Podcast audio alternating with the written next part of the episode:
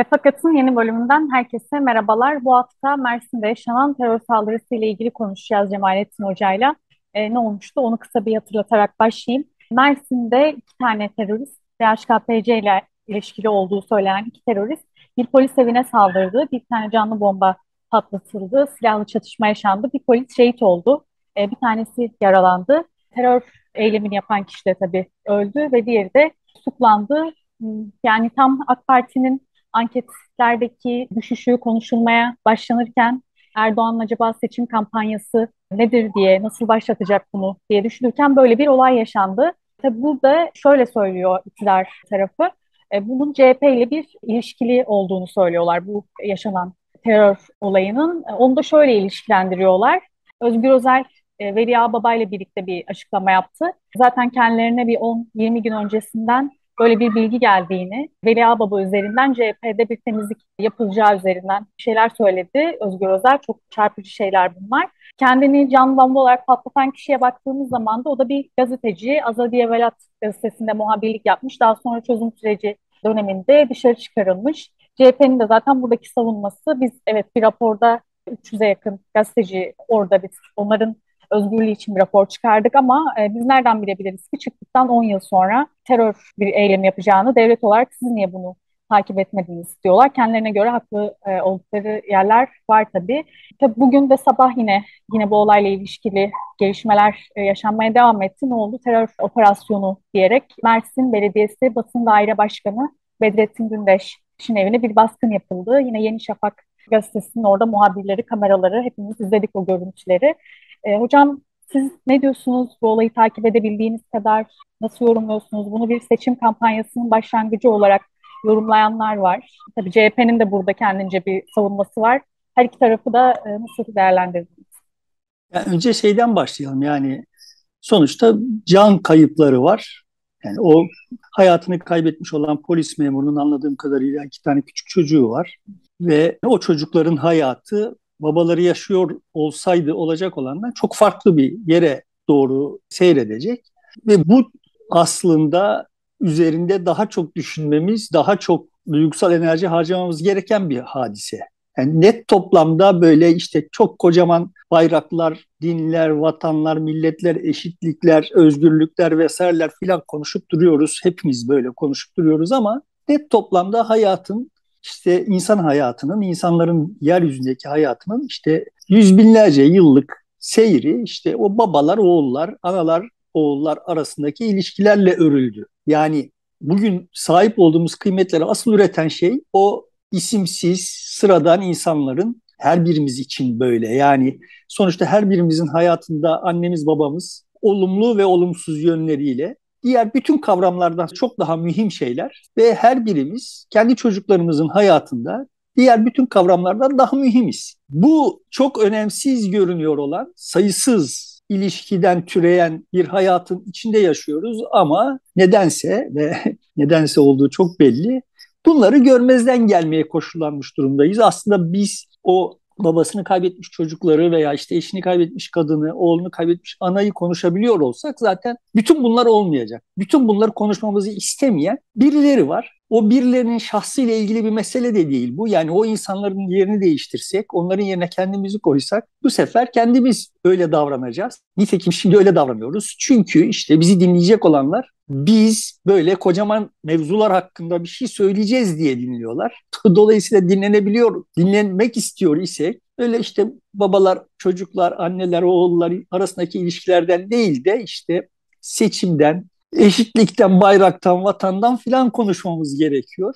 Ve böyle yaptığımız için de durmadan olaylar böyle seyrediyor yani. Önce bunu bir, bir tespit edeyim. Yani çok her bu tür durumda böyle içim yanıyor ve ama sonuçta işte kendi inşa ettiğimiz tuhaf bir gerçekliğin içinde hapsolmuş durumdayız.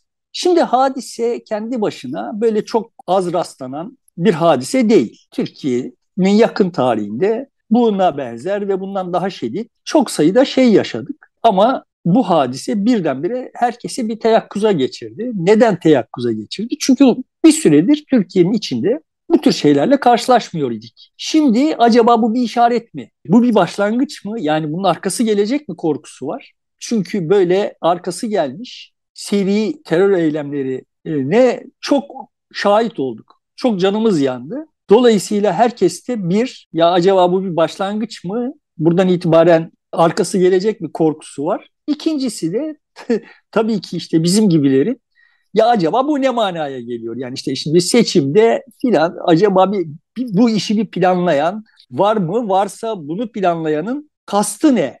Bununla bize ne yapmak istiyor? Tabii ki hemen de sen de işaret ettiğin gibi acaba seçimle ilişkili bir şey mi? Yani şimdi bir seçime doğru gidiyoruz, seçime kilitlendik, diğer her şeyi unutmaya çalışıyoruz ve bu seçimi acaba işte manipüle edecek bir hareket mi, manipüle etmeye çalışanların bir hareket mi? İşte bunlara kilitlenmiş durumdayız ve bunların hiçbirisini bile bilmiyoruz, bilemeyiz de. Yani gerçekten zaman geçmesi gerekiyor bu konularda hüküm vermek için. Ama yani işte buradan CHP yönelik bir taarruz için bir mermi çıkartmaya çalışan bir iktidar olduğunu görüyoruz. Yani kendisi planlamış ya da planlandığı yerde bulunmuş olmasa bile iktidar odaklarının diyelim bunu bir fırsata çevirmeye çalıştıklarını görüyoruz. Bunun üzerine konuşabiliriz. Bir tarafı bu işin.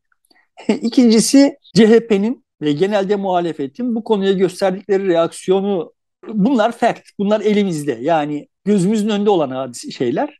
Bunlar hakkında değerlendirmeler yapabilir, bunlara karne verebiliriz. Galiba böyle bir şey yapmamız gerekiyor. Ancak bunu yapabilecek durumdayız yani. Şimdi ne olmuş olmuş? İki kadın terörist, insanların niye terörist olurlar üzerine kafa yormadan, kestirmeden tamam işte orada kötü insanlar var ve onlar terörist oluyorlar diyelim. Hadi yani işin başını budayalım yani.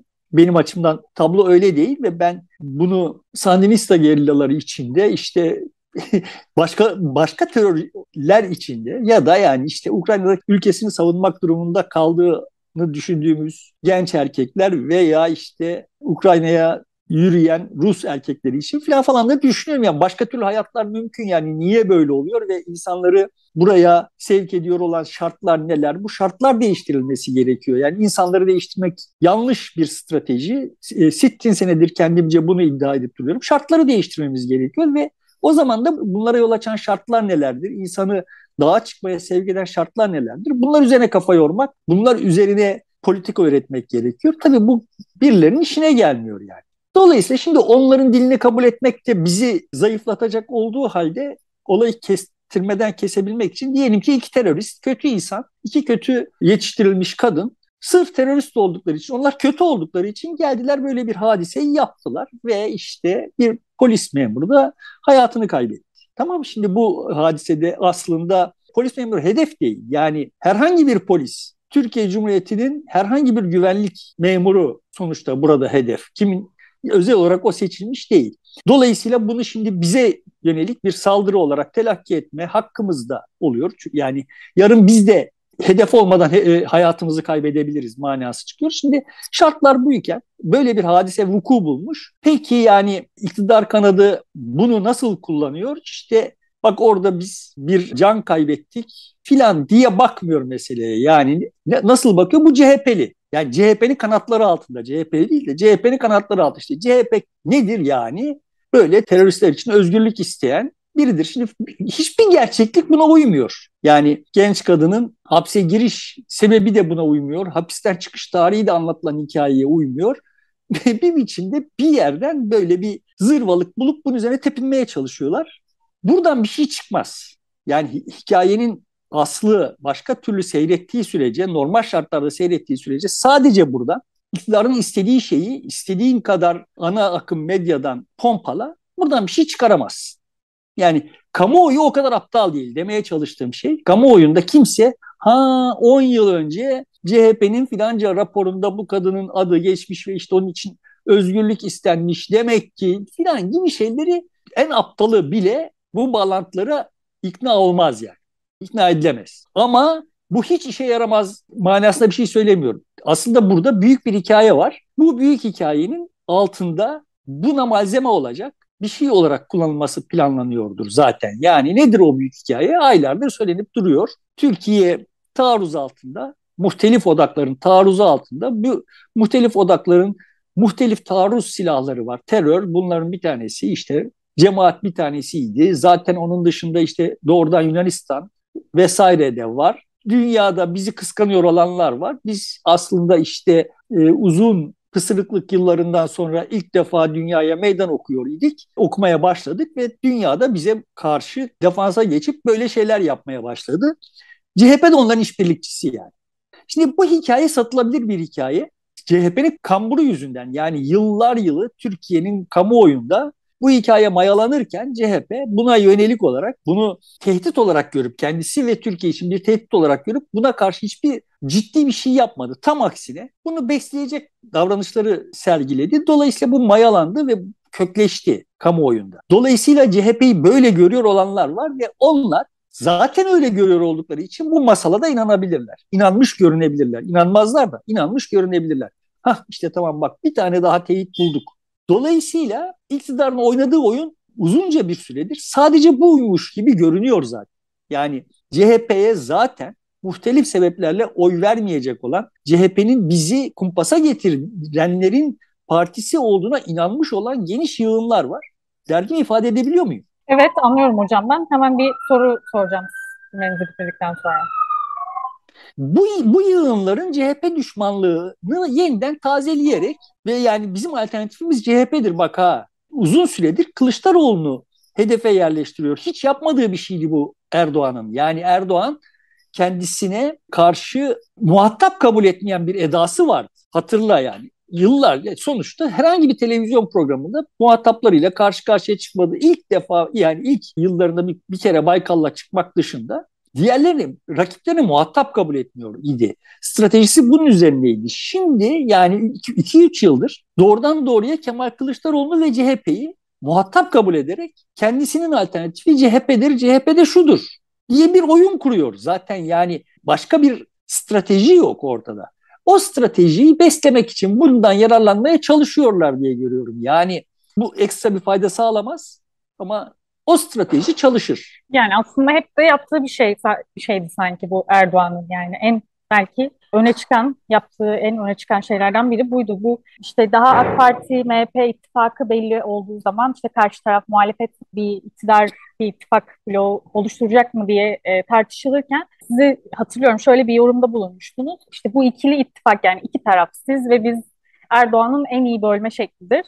Bugün de aslında bunu görüyoruz. Yani CHP üzerinden işte altılı masa zaten her, hep söylediği şey buydu Erdoğan'ın. Altılı masanın bir ayağı da HDP. İşte HDP'den teröre getiren bir konuşma süreci oluyordu.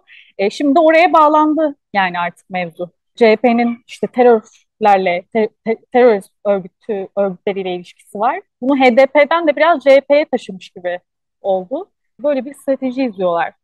Hayır zaten sonuçta işaret etmeye çalıştığım şey terörle ilişkilendirme. Terör olayın sadece bir parçası ve şu anda Türkiye'de herhangi bir kesimi terör tehdidiyle korkutmak, oy davranışını değiştirmek zaten mümkün değil şu andaki durum itibariyle. Yani bu hadisenin arkasından seri hadiseler gelirse umarım gelmez. Yani İstanbul'un, Ankara'nın, İzmir'in göbeğinde yine bombalar patlamaya başlamazsa kamuoyunu şu safhada bu seçimin bir güvenlik seçimi, teröre karşı güvenlik seçimi olduğuna ikna etmenin yolu yok. Burada mesele tekrar söylüyorum o boz bulanık CHP algısını lekeli tutmaya çalışmak. Terör ana şeyi değil yani ana taşıyıcısı değil bu hikayenin. Ana taşıyıcısı başka. Evet. Fırsat bulmuşken burada da bir terör eylemi var ve işte o da böyle işte filan üzerinden CHP'nin terörle ilişkili olduğu gibi bir lekeyi bırakmaya çalışmak. Şimdi bunun karşısında ama olur mu canım biz o raporu yazdık ama o rapor yayınlanmadan önce siz zaten işte terörle işbirliği içinde olduğunuz için, teröristlerle masada oturduğunuz için onu zaten serbest bırakmıştınız filan geyikleri bence muhalefetin yanlış bir stratejisi. Yani siz Türkiye'nin ciddi bir güvenlik problemi olduğunu, bu güvenlik probleminin güvenlikçi politikalarla aşılabilir olduğunu yani AKP'nin söylemiş olduğu her şeyi, ima etmiş olduğu her şeyi kabul ettiğinizi gösteriyorsunuz. Kabul etmiş durumdasınız. Yani bugün çözüm sürecine yönelik olarak hikaye oraya gitti. Muhalefet tarafından olay oraya gitti yani. Çözüm sürecinin ürünüdür bu kadının serbest kalması ve işte zaten orada biz sizi uyarmıştık. Dolayısıyla aslında konuşmamız gerekiyor olan belki bu programda belki de çözüm sürecidir biraz da. Çözüm süreci ortaya çıktığında işte genel itiraz, muhalefetin itirazı Kardeşim yol haritası belli değil işte filan falan gibi geyiklerdi. Ben de o sıralarda akşamda yazıyor dedim. dedim ki ya buradan ya bu tür işler yol haritası olmaz. Eğer yol haritası olsaydı zaten uygulanamazdı. Dolayısıyla işin bu şekilde muallakta kalması iyidir şu şartla. Buna toplum katılırsa. Şimdi bugün HDP tarafı, Kürt tarafı kabul ediyor ki evet yani çözüm sürecini biz halka mal edemedik. Neden mal, mal edemediler? Çünkü evet orada işte MİT, efendim devlet, İçişleri Bakanlığı vesaire bu tarafta da işte Kandil, İmralı ve bir takım siyasetçiler arasında bir oyun haline geldi. Dolayısıyla bu böyle bir oyun haline geldiği zaman onun başarısız olacağı aşikar. Çünkü bu tür büyük problemleri ancak toplumlar çözer. Toplumun kendisinin bu oyuna katılmasını sağlayacak mekanizmalara ihtiyaç var. İşte bu akil adamlar vesaireler filan gibi şeyler hepsi göstermelik oldu. Yani son tahlilde olay genel olarak o akil adamlar gittiler.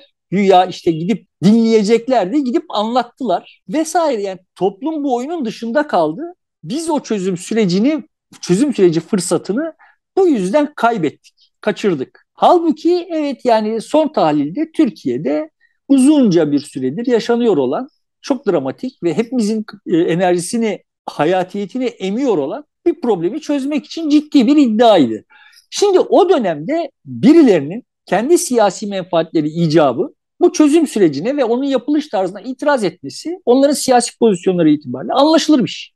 Dolayısıyla bunu yönetemeyenlerin kabahatidir. Yani iktidarın ve HDP kanadının karnesini buradan verebiliriz. Yani bizim çözüm sürecine baktığımız zaman söyleyebileceğimiz şey muhalefetin niye orada çirkin muhalefet yaptığı değil. Tabii ki muhalefet açısından da olay şöyle olabilirdi. Yani çözüm sürecini öyle değil böyle ya da işte bizim de katıldığımız gibi yapılacak duruma getirmek için bir çaba harcasaydı oradan başka türlü siyasi avantajlar sağlayabilirdi. Onu değil kestirme olanı tercih ettiler. Ve niye onu tercih ettikleri diye onları eleştiremeyiz. Siyasi bir mücadele veriliyor. Yani karşı karşıya sahada maç yapıyoruz ve ben işte senin gol atma şansını gördüğüm zaman çelme takıyorum, düşürüyorum. Yani yaptığım şey kuralların içinde. Cezamı ve çekerim ama yani senin gol atmana da mani olurum yani. İşte sarı kartımı görürüm gibi bir durum bu benim bakış açımdan bakıldığında. Ama şimdi o çözüm sürecini mahkum edecek lafları söylediğiniz zaman e, iktidarı zor duruma düşüremiyorsunuz. Çünkü iktidar zaten oradan çoktan çıkmış. O çözüm sürecindeki iktidar olmaktan çoktan çıkmış. Güvenlikçi politikalara sığınmış. Sizin şu anda yapmanız gerekiyor olan şey benim kanaatimce yani muhalefet olarak yapmanız gerekiyor olan şey Türkiye'nin o kadar ciddi bir güvenlik riski olmadığı, daha serin olması gerektiği ve mevcut iktidarın sadece kendi iktidarını sürdürmek için Türkiye'de olmayan güvenlik risklerini bahane ederek bizi daha da sıkıntılı durumlara sokuyor olduğunu anlatmaya çalışmak. Bunun satın alınması bugün çok daha mümkün görünüyor. Yani bu söylediğim de şöyle anlaşılmasın. Yani her şartta mevcut muhalefetin uygun politikası budur manasında söylemiyorum. Bugünkü toplumsal algılar içinde tablo böyle. Toplumun ruh durumu başka türlü olur. O zaman bu geçerli olmaz. Ama şimdiki benim hissettiğim toplum böyle durmadan aman çok ciddi risk altındayız. Herkes bize karşı bizi şöyle yapacaklar, böyle yapacaklar. Dolayısıyla vuralım, kıralım anlayışını satın alabilecek durumda değil. Uzattık mı mevzudan, çok uzaklaştık mı bilmiyorum. Demirtaş'ın açıklamasında bir son olarak onu da değerlendirmenizi isteyecektim hocam. Görmüş müydünüz onu? Gördüm, evet. Yani Onda bayağı son bir tepki, derece tepki geldi yani çünkü işte aynı zamanda Kılıçdaroğlu'nun tweetine de o yüzden tepki geldi. İkisinde de direkt PKK terör örgütü cümlesi geçmediği için yine iktidar tarafından bayağı falandılar yani Twitter'da özellikle. Niye yani, vermiyorsunuz? Yani bu, bu sonuçta görünüyor ki hani faşizmin tanımlarından bir tanesi nedir? Susma şansının olmadığı bir rejimdir. Konuşacaksın. Konuşun, konuştuğun zaman ne diyeceksin? Benim dediğimi diyeceksin. Şimdi buna karşı siz bu oyunu böyle kabul ettiğiniz sürece onların de, demek demenizi istediklerini söyleseniz bile sonuçta sizin söylediğinizde bir kusur bulacaklar. Bu iktidarın dilini kabul etmemek gerekiyordu en başında. Şimdi yani iktidarın dilini kabul etmiyor olduklarına dair ya da iktidarın dilinin dışına çıkıyor olduklarına dair işte birkaç tane teşebbüs oluyor. Bu da öyle bir şey. Ama hani vay şurada şunu demedi bak işte filanların tekrar söylüyorum. İktidarın kendisi zayıflamış olduğu için kamuoyunda bugün artık iktidar kanadına yazmaz. Arkası gelmezse yani bunun arkası gelirse Türkiye'nin nasıl bir ruh durumuna düşecek olduğu bahsi diğer. O ayrıca konuşulmalı. Yani onları bilemeyiz. Ayrıca konuşmak derken de kastım o.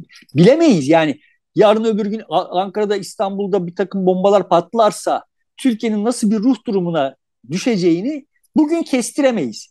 Çünkü aynı zamanda o ruh durumu muhalefetin ne yapacağına da bağlı. Yani muhalefetin orada göstereceği reaksiyona da bağlı. Yani bunlar böyle kendiliğinden ve bir planlayan öznenin planları çerçevesinde gerçekleşiyor değiller yani. Burada şimdi Demirtaş'ın buna bir reaksiyon göstermesi, akabinde HDP'nin buna bir reaksiyon göstermesi filan muhalefet kanadının ihtiyaç duyacağı, bugün duymasa bile yarın ihtiyaç duyabileceği bahaneleri vermiş oldu. Yani seçime yaklaşırken ne diyorsunuz kardeşim işte biz de teröre terör dedik. Deme lüksüne sahipler şimdi muhalif kanattaki sıradan insanlar. Asıl mesele propagandanın asıl meselesi budur. Yani sıradan insana kendisinin göz hizasındaki birileriyle tartışırken ihtiyaç duyduğu argümanı sağlayabilmektir. Yani kahvehanede bir AKP'ye oy verecek olan adamla işte Millet İttifakı'na oy verecek adam tartışırken bu adamın ağzına bir laf verebilmişsen, onun böyle gümbür gümbür söyleme, söylemekten çekinmeyeceği bir laf verebilmişsen propaganda işini yapmış demektir. Şimdi bu anlamda üstlerine düşeni yaptılar diye bakıyorum. Bunun çok büyütülmemesi gerekiyor kamuoyunda. Yani kamuoyunda şimdi şeyin altında kalmış olan, küllerin altında kalmış olan ekonomik ve siyasi yangının küllerin altında kalmış olan bu güvenlik hadisesini yeniden gündeme taşıyıp böyle çok eşelememek gerekiyor. Ama eşelendiği zaman da eğer iktidar bunu eşelediği zaman da yani evet CHP'nin dediği gibi kardeşim devletsiniz yakalasaydınız. Hani bütün dört tane terörist kalmıştı hepsinin ayakkabı numarasını biliyordu evet, Süleyman. Yani öyle bir açıklaması vardı. Bu tür böyle bu öznelerin ne kadar kof olduklarını gösterecek lafların edilmesi gerekiyor benim kanaatime göre. Çünkü kamuoyu bunu satın almaya hazır artık yani. Bu hamasetten kamuoyu bıktı. Tamamdır hocam. Çok teşekkür ederiz. Ağzınıza sağlık. Ben teşekkür ederim. İzleyicilerimize de teşekkür ediyoruz. Bizi izledikleri için. Görüşmek üzere.